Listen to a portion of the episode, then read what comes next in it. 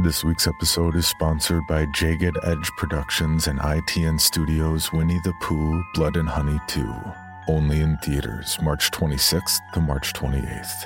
The suspenseful and thrilling sequel to last year's immense hit Winnie the Pooh Blood and Honey amplifies the gore factor with 10 times the number of kills to put fans both new and old at the edge of their seats. After Christopher Robin reveals their existence, Winnie the Pooh, Piglet, Tigger, and Owl land on the endangered species list as hard targets.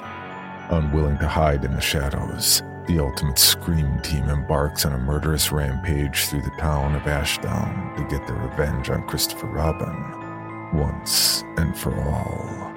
So don't miss out and mark your calendars to catch the limited engagement of Winnie the Pooh Blood and Honey 2, only in theaters March 26th to March 28th. Tickets are available now. Shopify helps you sell at every stage of your business. Like that, let's put it online and see what happens stage. And the site is live. That we opened a store and need a fast checkout stage. Thanks. You're all set. That count it up and ship it around the globe stage. This one's going to Thailand. And that, wait, did we just hit a million orders stage? Whatever your stage, businesses that grow grow with Shopify. Sign up for your $1 a month trial at Shopify.com slash listen. Welcome to the Bloody Disgusting Network. This podcast has been able to make it to five years thanks to our patrons. Please join me in welcoming and thanking new patrons Nico Patch, Sarah C., and Joanne McCourt. All of our patrons get immediate access to all Sunday and Wednesday productions early and commercial free. The reward tiers go up from there to include instant access to over 500 stores and counting, not to mention the four new stories added every week. There are also logo merch tiers whose proceeds go to suicide prevention charities. And if you sign up for the yearly membership, you get 12 months for the price of 11 as a special thanks. To see how you can support the podcast and get rewarded, and for your rewards to have an impact on others, please check out the donation tiers at patreon.com slash creepypod. Now...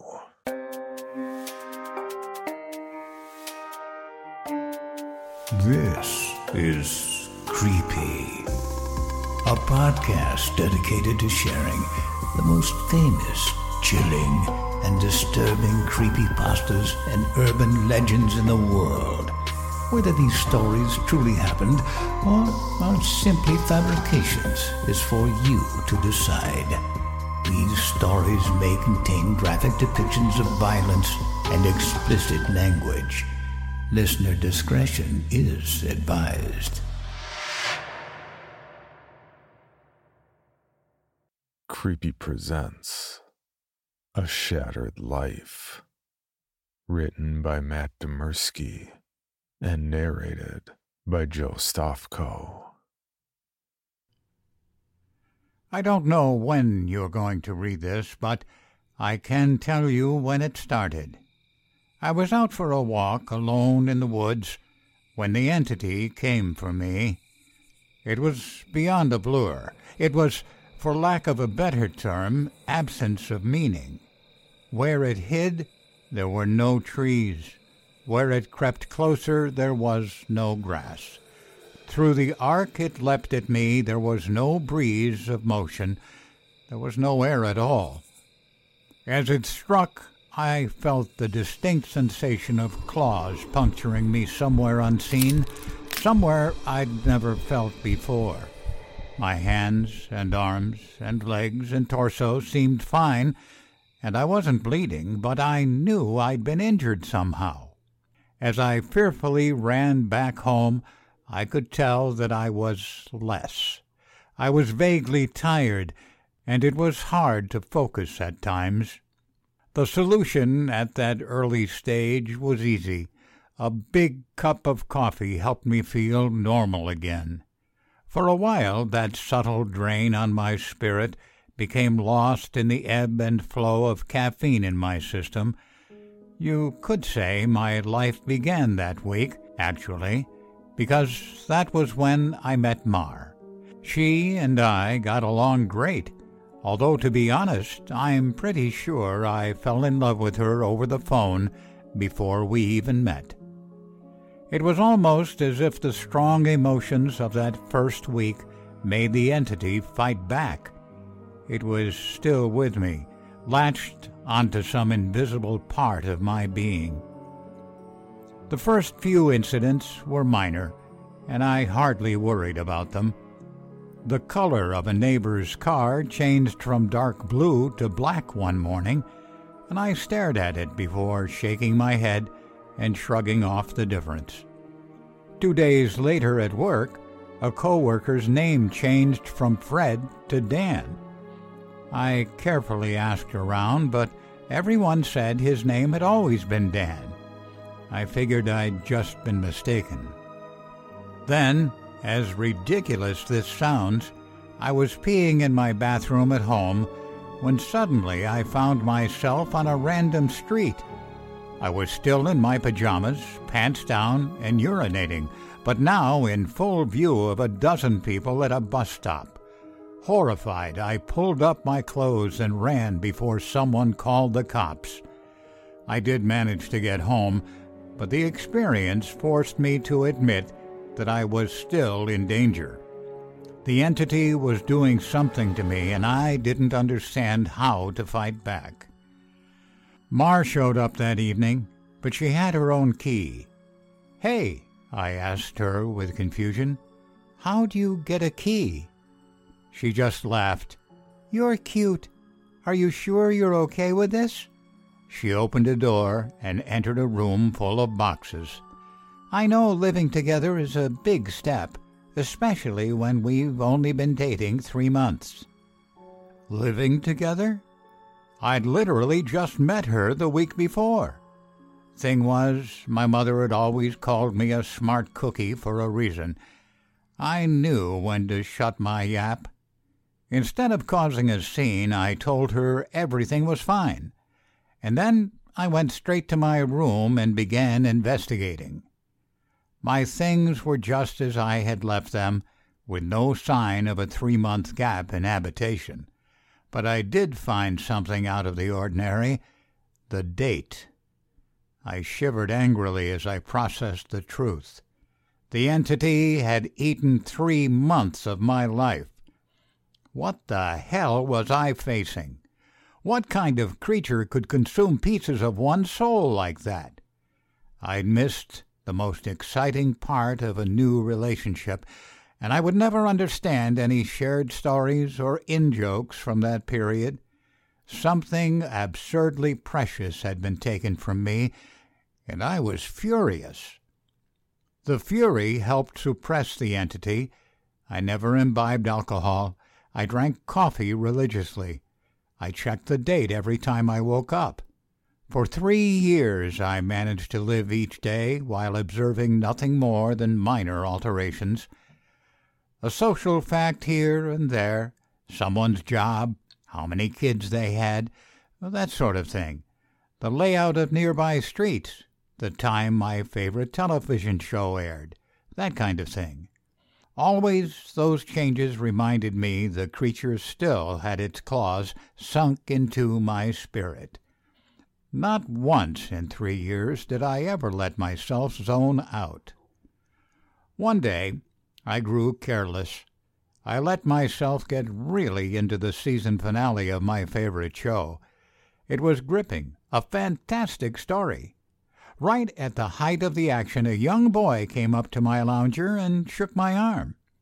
Surprised, I asked, Who are you? How did you get in here? He laughed and smiled brightly. Silly daddy. My heart sank in my chest. I knew immediately what had happened. After a few masked questions, I discovered that he was two years old and that he was my son. The agony and heartache filling my chest was nearly unbearable. Not only had I missed the birth of my son, I would never see or know the first years of his life. Mar and I had obviously gotten married and started a family in the time that I'd lost, and I had no idea what joys or pains those years contained. It was snowing outside. Holding my sudden son in my lap, I sat and watched the flakes fall outside. What kind of life was this going to be if slips in concentration could cost me years? I had to get help. The church had no idea what to do. The priests didn't believe me and told me I had a health issue rather than some sort of possession. The doctors didn't have any clue. Nothing showed up on all their scans and tests, but they happily took my money in return for nothing.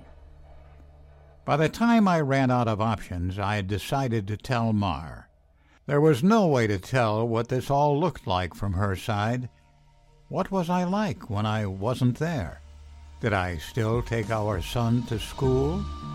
Did I still do my job? Clearly I did, because she seemed to be none the wiser.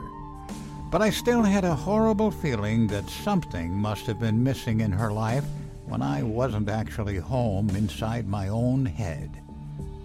But the night I set up a nice dinner in preparation, she arrived not by unlocking the front door, but by knocking on it. I answered and found that she was in a nice dress. She was happily surprised by the setting on the table. A fancy dinner for a second date? I knew you were sweet on me. Thank the Lord I knew when to keep my mouth shut. If I'd gone on about being married and having a son, she might have run for the hills. Instead, I took her coat and sat down for our second date. Through carefully crafted questions, I managed to deduce the truth. This really was our second date. She saw relief and happiness in me, but interpreted that as dating jitters. I was just excited to realize that the entity wasn't necessarily eating whole portions of my life. The symptoms, as I was beginning to understand them, were more like the consequences of a shattered soul. The creature had wounded me, broken me into pieces. Perhaps I was to live my life out of order, but at least I would actually get to live it. And so it went for a few years, from my perspective. While minor changes in politics or geography would happen daily, major shifts in my mental location only happened every couple of months. When I found myself in a new place and time in my life, I just shut up and listened, making sure to get the lay of the land before doing anything to avoid making mistakes. On the farthest flung leap yet, I met my six year old grandson and I asked him what he wanted to be when he grew up. He said, writer, and I told him that was a fine idea. Then I was stuck back in month two of my relationship with Mar, and I had the best night with her on the riverfront. When I say the best, I mean the best. Knowing how special she would become to me, I asked her to move in. I got to live through what I'd missed the first go round, and I came to understand that I was never mentally absent. I would always be there, eventually. When we were moving her boxes in, she stopped for a moment and said she marveled at my great love, as if I'd known her for a lifetime and never once doubted she was the one. That was the first time I truly laughed freely and wholeheartedly since the entity had wounded me. She was right about my love for her, but for exactly the reason she'd considered a silly romantic analogy. I had known her my whole life, and I'd come to terms with my situation and found peace with it. It wasn't so bad to have sneak peeks at the best parts ahead, but of course I wouldn't be writing this if it hadn't gotten worse. The entity was still with me. It had not wounded me and departed like I had wanted to believe. The closest I can describe my growing understanding was that the creature was burrowing deeper into my psyche, fracturing it into smaller pieces. Instead of months between major shifts, I began having only weeks. Once I noticed that trend, I feared my ultimate fate would be to jump between times in my life heartbeat by heartbeat, forever confused, forever lost. Only an instant in each time meant I would never be able to speak with anyone else, never be able to hold a conversation, never express or receive love. As the true depth of that fear came upon me, I sat in an older version of me and watched the snow falling outside. That was the one constant in my life. The weather didn't care who I was or what pains I had to face. Nature was always there. The falling snow was always like a little hook that kept me in a place. The pure emotional peace it brought was like a panacea on my mental wounds, and I'd never yet shifted while watching the pattern of falling white and thinking of the times I'd gone sledding or built a snow fort as a child. A teenager touched my arm. Grandpa? Eh? He'd startled me out of my thoughts, so I was less careful than usual. Who are you? He half grinned, as if not sure whether I was joking.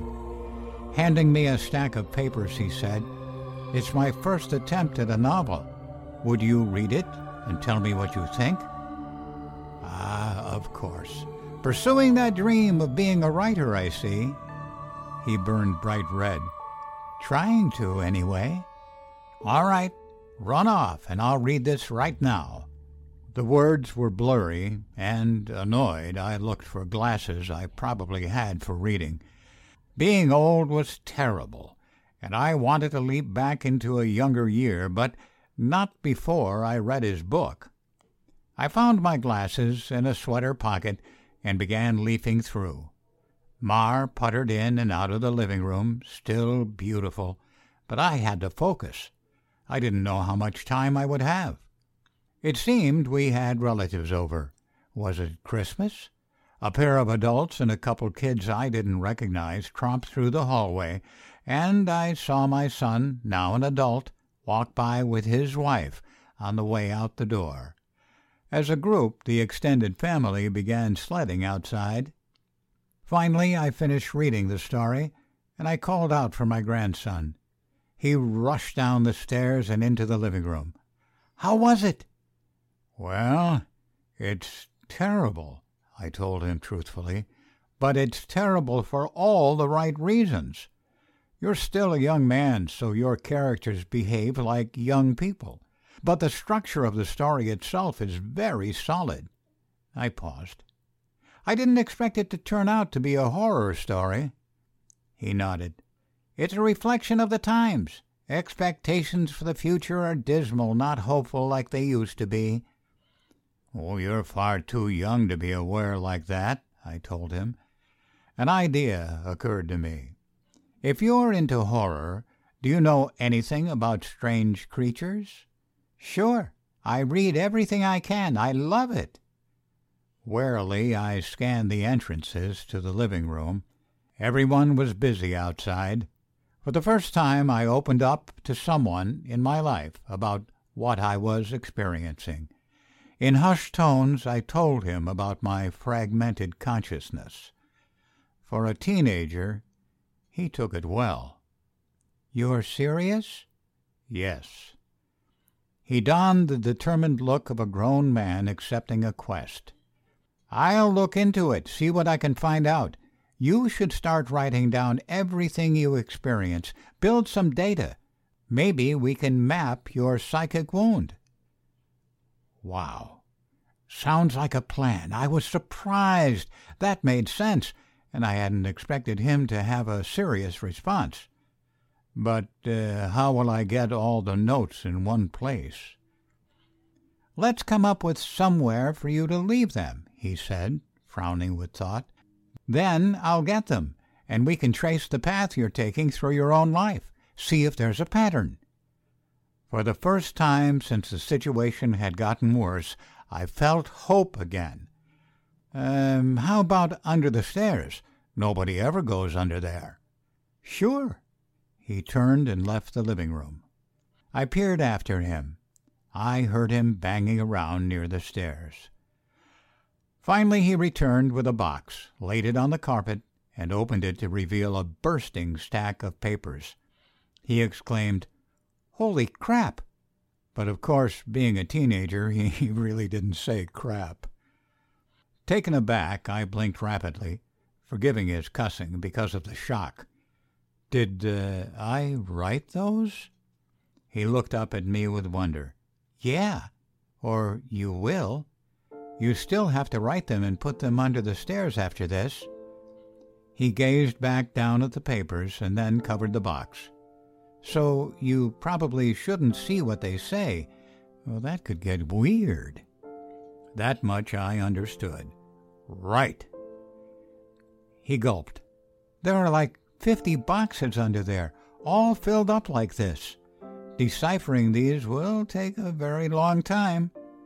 His tone dropped to deadly seriousness. But I will save you, Grandpa, because I don't think anyone else can. Tears flowed down my cheeks then. I couldn't help but sob once or twice. I hadn't realized how lonely I'd become in my shifting prison of awareness until I finally had someone who understood. Thank you. Thank you so much. And then I was young again and at work on a random Tuesday.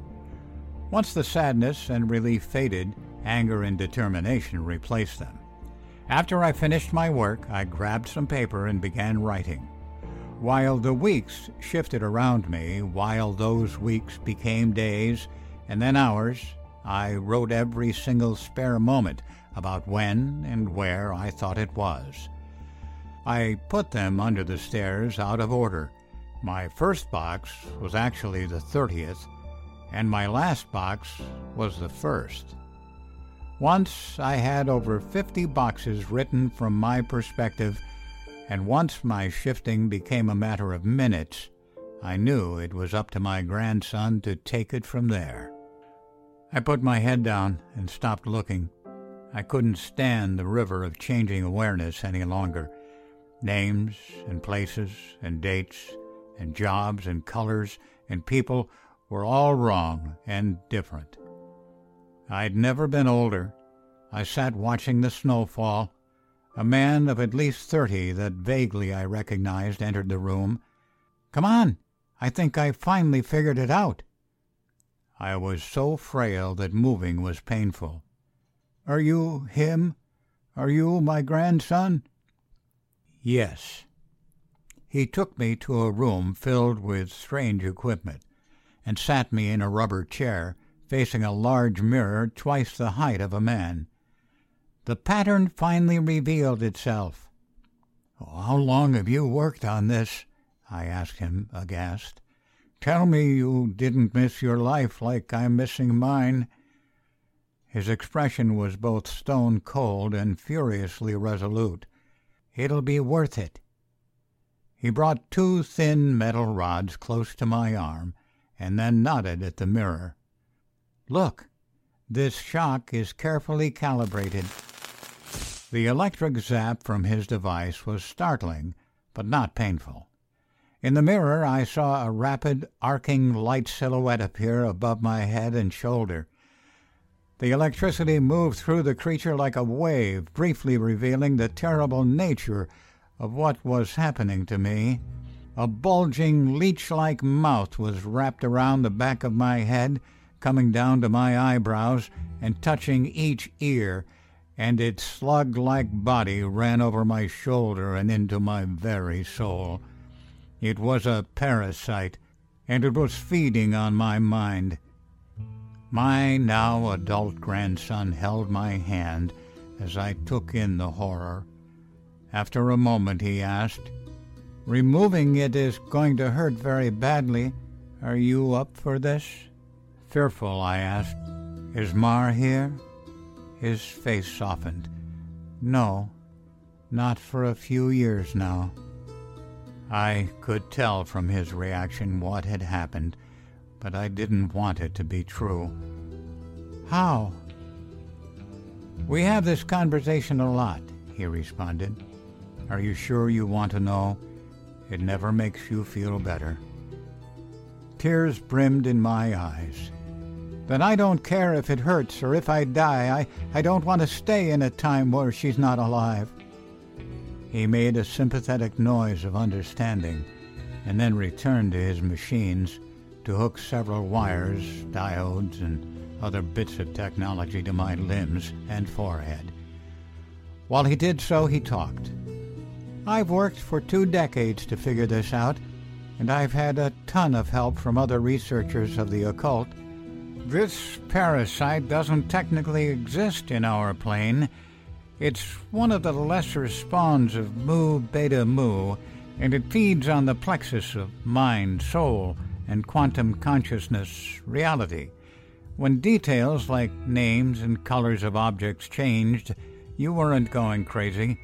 The web of your existence was merely losing strands as the creature ate its way through you. I didn't fully understand. I looked up in confusion as he placed a circlet of electronics like a crown on my head in exact line with where the parasite's mouth had ringed me. What's Mu Beta Mu? He paused his work and grew pale. Uh, I forgot that you wouldn't know. You're lucky, believe me. After a deep breath, he began moving again and placed his fingers near a few switches. Ready? This is carefully tuned to make your nervous system extremely unappetizing to the parasite uh, but it's basically electroshock therapy. I could still see Mars smile, even though she was dead. I'd just been with her moments ago. Do it. The click of a switch echoed in my ears, and I almost laughed at how mild the electricity was. It didn't feel like anything, at least at first. Then I saw the mirror shaking and my body within that image convulsing. Oh, no. It did hurt. Nothing had ever been more painful. It was just so excruciating that my mind hadn't been able to immediately process it. As my vision shook and fire burned in every nerve in my body, I could see the reflected trembling light silhouette of the parasite on my head as it writhed in agony equal to mine. It had claws, six clawed lizard like limbs under its leech like body, and it cut into me in an attempt to stay latched on. The electricity made my memories flare. Mara's smile was foremost, lit brightly in front of a warm fire as the snow fell past the window behind her. The edges of that memory began lighting up, and I realized that my life was one continuous stretch of experience. It was only the awareness of it that had been fragmented by that feasting evil on my back. I never managed to be there for the birth of my son. I jumped around it a dozen times, but never actually lived it. For the first time, I got to hold Mar's hand and be there for her. No, no! That moment had shifted seamlessly into holding her hand as she lay in a hospital bed for a very different reason. Not this. God, why? It was so merciless to make me remember this. I broke down in tears as nurses rushed into the room. I didn't want to know. I didn't want to experience it. I'd seen all the good parts, but I hadn't wanted the worst parts, the inevitable end that all would one day face. It wasn't worth it. It was tainted. All that joy was given back ten thousandfold as pain. The fire in my body and my brain surged to sheer white torture, and I screamed. My scream faded into a surprised shout as the machines and electricity and chair faded away. Snow was no longer falling around my life. I was out in the woods on a bright summer day. Oh, God! I turned to see the creature approaching me. It was the same absence of meaning, the same blank on reality. It crept forward just like before, but this time it hissed and turned away. I stood, astounded at being young again and freed from the parasite. My grandson had actually done it. He'd made me an unappetizing meal, so the predator of mind and soul had moved on in search of a different snack. I returned home in a daze.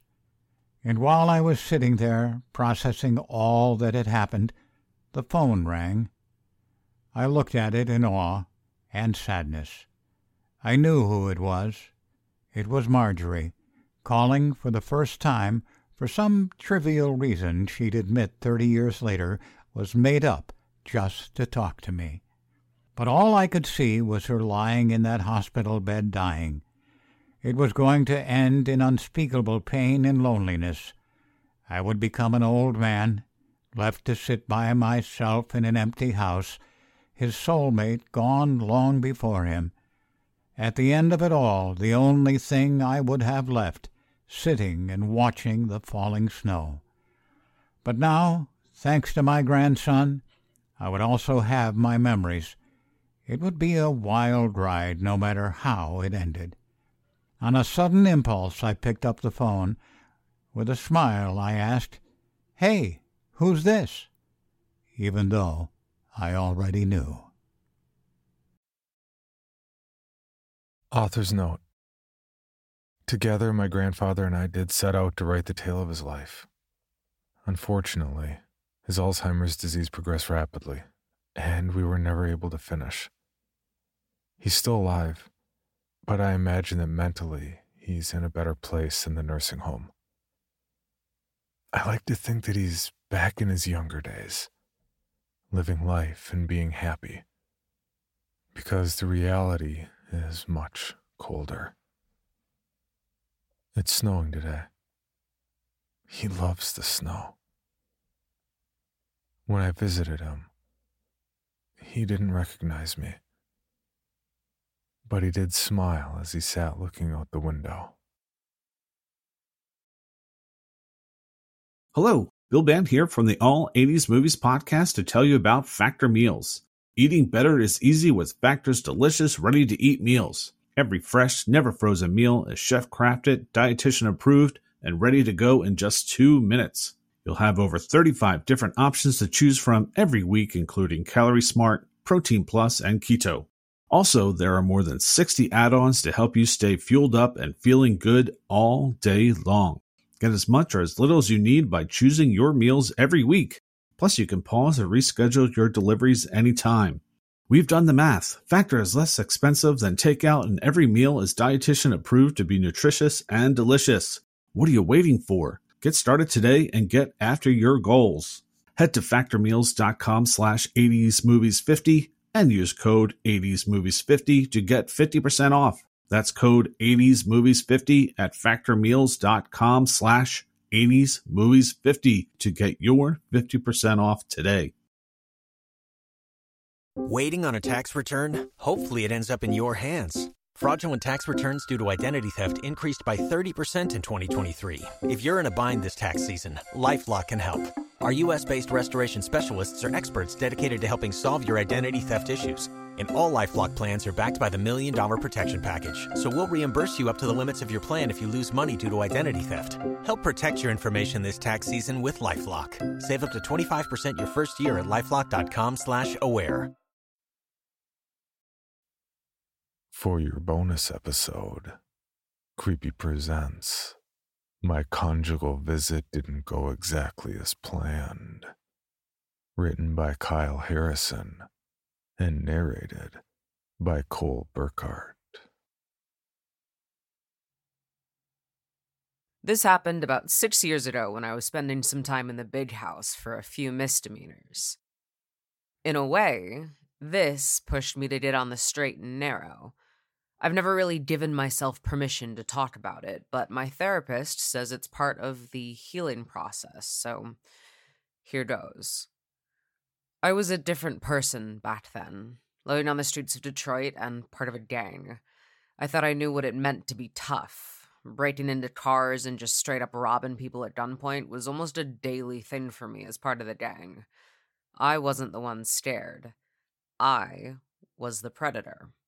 having people avoid you and go the other way when they saw you coming. It, it gave you a false sense of power. Or at least for me, it did. The more things I would do, the bolder I would get, the more dangerous stunts I would pull. Maybe part of it was because inwardly I was begging for a better life. Who knows? All I know is that eventually my luck ran out and I got caught for a hit and run. Of all the damned things. Age 17, they treated me like an adult and told me I would spend a couple of years in the penitentiary. I think they hoped I would rat out other gang members who had bigger rap sheets, but I knew better than that. Snitching was a death sentence, and as far as I knew at the time, the gang was my family. The only one I ever had. Except for Carmen. She was something else.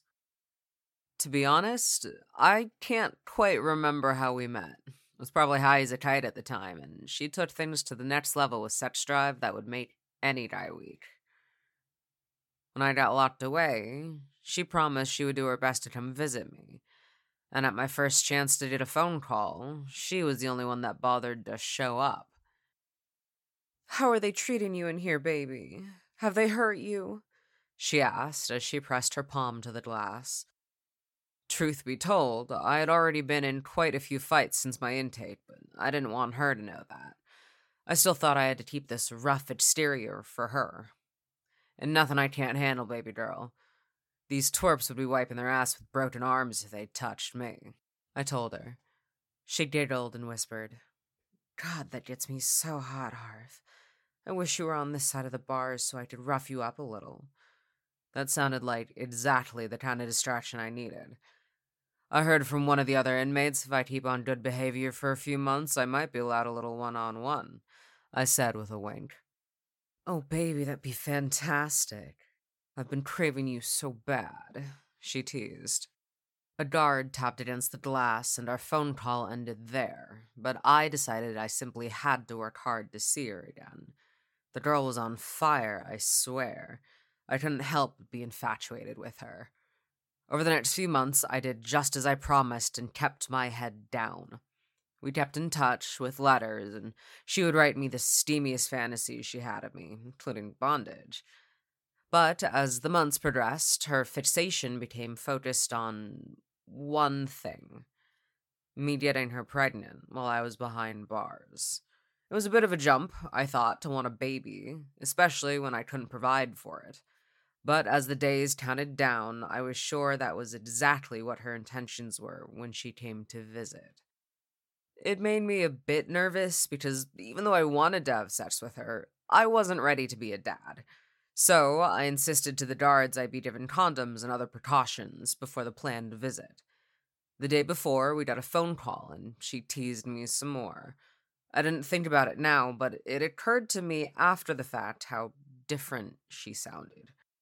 I just want my babies inside you, Harv. You'd be the perfect carrier. It's this is what I need, babe. She cooed, but her voice sounded cracked and strangled, almost like she was sick. I tried to ask if everything was okay, but she just brushed it off, insisting that tomorrow we would finally be together, and that was all that mattered. Um, Carmen, maybe we should take things slow, I suggested. That got her even more defensive. You don't want me? Is that it? I thought we were going to be together forever. She snapped back at me. It's not that, it's just a kid is a big responsibility. The day of the visit came, and I actually felt more nervous than I should have. This was supposed to be a chance to have wild sex with my girlfriend, so why did it feel like I was being led to the execution chamber? When we got to the room, I was alone, and the guard offered me all the things I'd asked for, including the medicine I could hopefully convince her to take. A moment later, the door on the opposite side buzzed, and she walked in, wearing probably the most provocative thing you can imagine. Hey, babe, you ready to get this party started? she asked. You know that we're being monitored, right? Uh, are you okay with the guards, you know, watching us? I asked as she came up to me and kissed me frantically. I have to admit, I missed that so much. It was making me so excited that I wanted to strip down right then.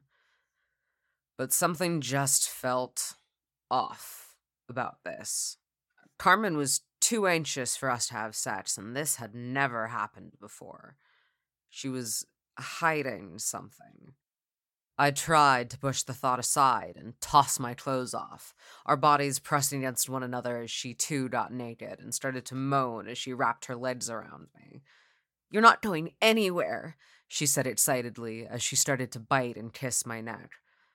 Or rather, it started as romantic, and then it started to feel like she was frantic and trying to really hurt me. Suddenly, I wasn't turned on, I was confused and alarmed. But that was nothing compared to what was about to happen. I heard the guards over the intercom tell us we only had 10 more minutes, and I tried to shout, I think we'll be through before that. Then Carmen placed a hand over my mouth, and her gaze looked like she was about to tear me apart. As I looked at her skin, I started to feel my own crawl. There was something writhing around under it, moving about the way that a snake might through the grass.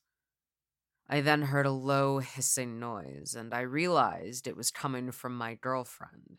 Her irises split apart as her body began to shake, and she sat back on my lap, groaning like a crazy woman. I heard her bones cracking as she pushed her breasts aside, and a small hole began to form at the top of her navel, slowly ripping her muscles apart, straight between her ribs. Her arms bent backwards, stretching her bones to touch the floor, and holding her up with her back arched. I sat there, too befuddled and frightened to move as her body continued to split apart her ribs breaking and forming teeth. A long, juicy tongue coming out of her chest cavity that smacked against my bare nipples, and it wrapped around my neck to suffocate my windpipe. Her newly formed teeth gripped against my body as it dug into me the way crab pinchers might. A thousand tiny, snake like creatures pushing their way out from within her hollow body.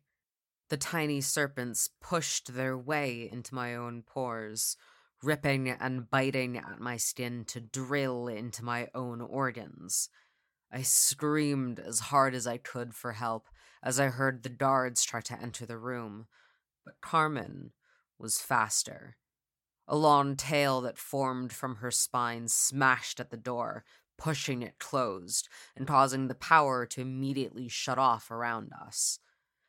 Then her head twisted a full 180 degrees on her neck as her eyes bulged from her head and she shrieked, No one is coming to save you, baby. Just close your eyes and enjoy the ride. Then she spit a chunk of mucus and venom into my face, my eyes taking with snot as I lost all oxygen to my throat. I pressed my hands against her torn muscles, trying desperately to hit the bones or to reach inside her body and tug at her organs. Anything to make this stop. Instead, I just felt the snakes continuing to work their way inside my body, wriggling deep into my bloodstream. And just as suddenly as it had started, it stopped. She released her death grip on me and reverted to her human form, licking off the mucus from my face as she smiled like nothing had gone wrong at all. Looks like our time is up, babe. She cooed as she got off my lap and winked at me while she got dressed. I sat there, too stunned to even move as I watched her leave. The guards questioned me afterwards since the cameras had been shut off, but I don't think they would believe what had happened to me. Instead, I returned to the general pop, thinking maybe I had dreamt the whole thing up. As the day went on, though, it felt like my insides were going to explode. And I felt so hungry that no matter what I did, I couldn't keep a decent meal down. It all came to a head in the shower when I tried to relieve myself. I was standing there, water washing over my body, when I felt my head begin to spin. Then I began to vomit. Except it wasn't just blood, it was a vein covered egg sac. The prisoners in the shower next to me cussed me out as they gave me space, and I started to feel my windpipe close.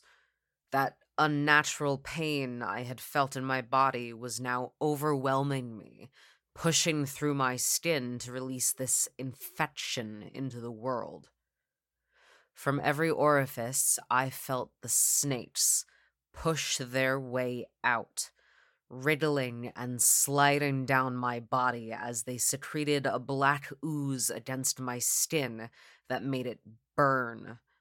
I was screaming in languages I didn't even understand as the last horde of snakes pushed their way out, all of them gobbling up the egg sac as if it was some form of afterbirth, and then slinking down into the drain below my naked body. My entire body was covered in sores, my skin ripped at almost every possible crack, and it felt like I was about to die. Then I blacked out. When I came to, I was in the infirmary. They claimed the shower had washed away almost an entire clump full of dead skin that had clogged up the drain, like I had shed my skin the way any reptile might. And every night, as I went to bed for the remainder of my sentence, I could hear that hissing in my ear. I still hear it now, years later. I think it's a reminder of my trauma. I know I do my best to avoid Carmen, but we never saw each other after that accident. And I hope we never do. For more information on this podcast, including how to submit your own story for consideration, please visit creepypod.com. You can also follow us at CreepyPod on social media and YouTube.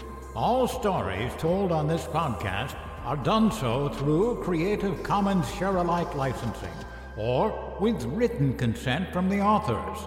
No portion of this podcast may be rebroadcast or otherwise distributed without the express written consent of the Creepy Podcast production team and the story's author.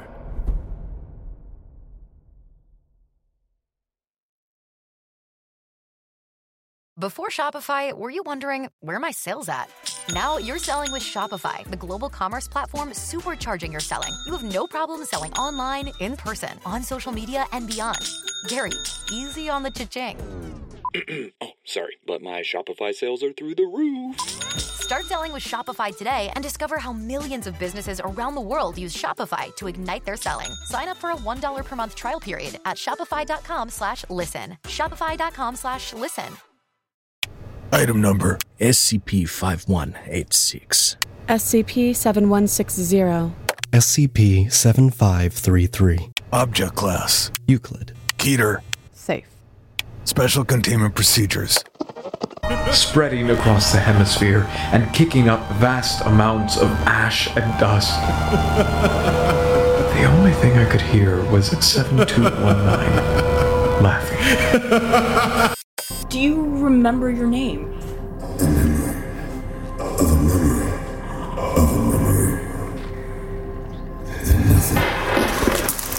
Heartland Counseling. Appointment update. I feel them again. Heartland Counseling. Appointment update. They're in my ears! Heartland Counseling. Appointment update. Nobody understands!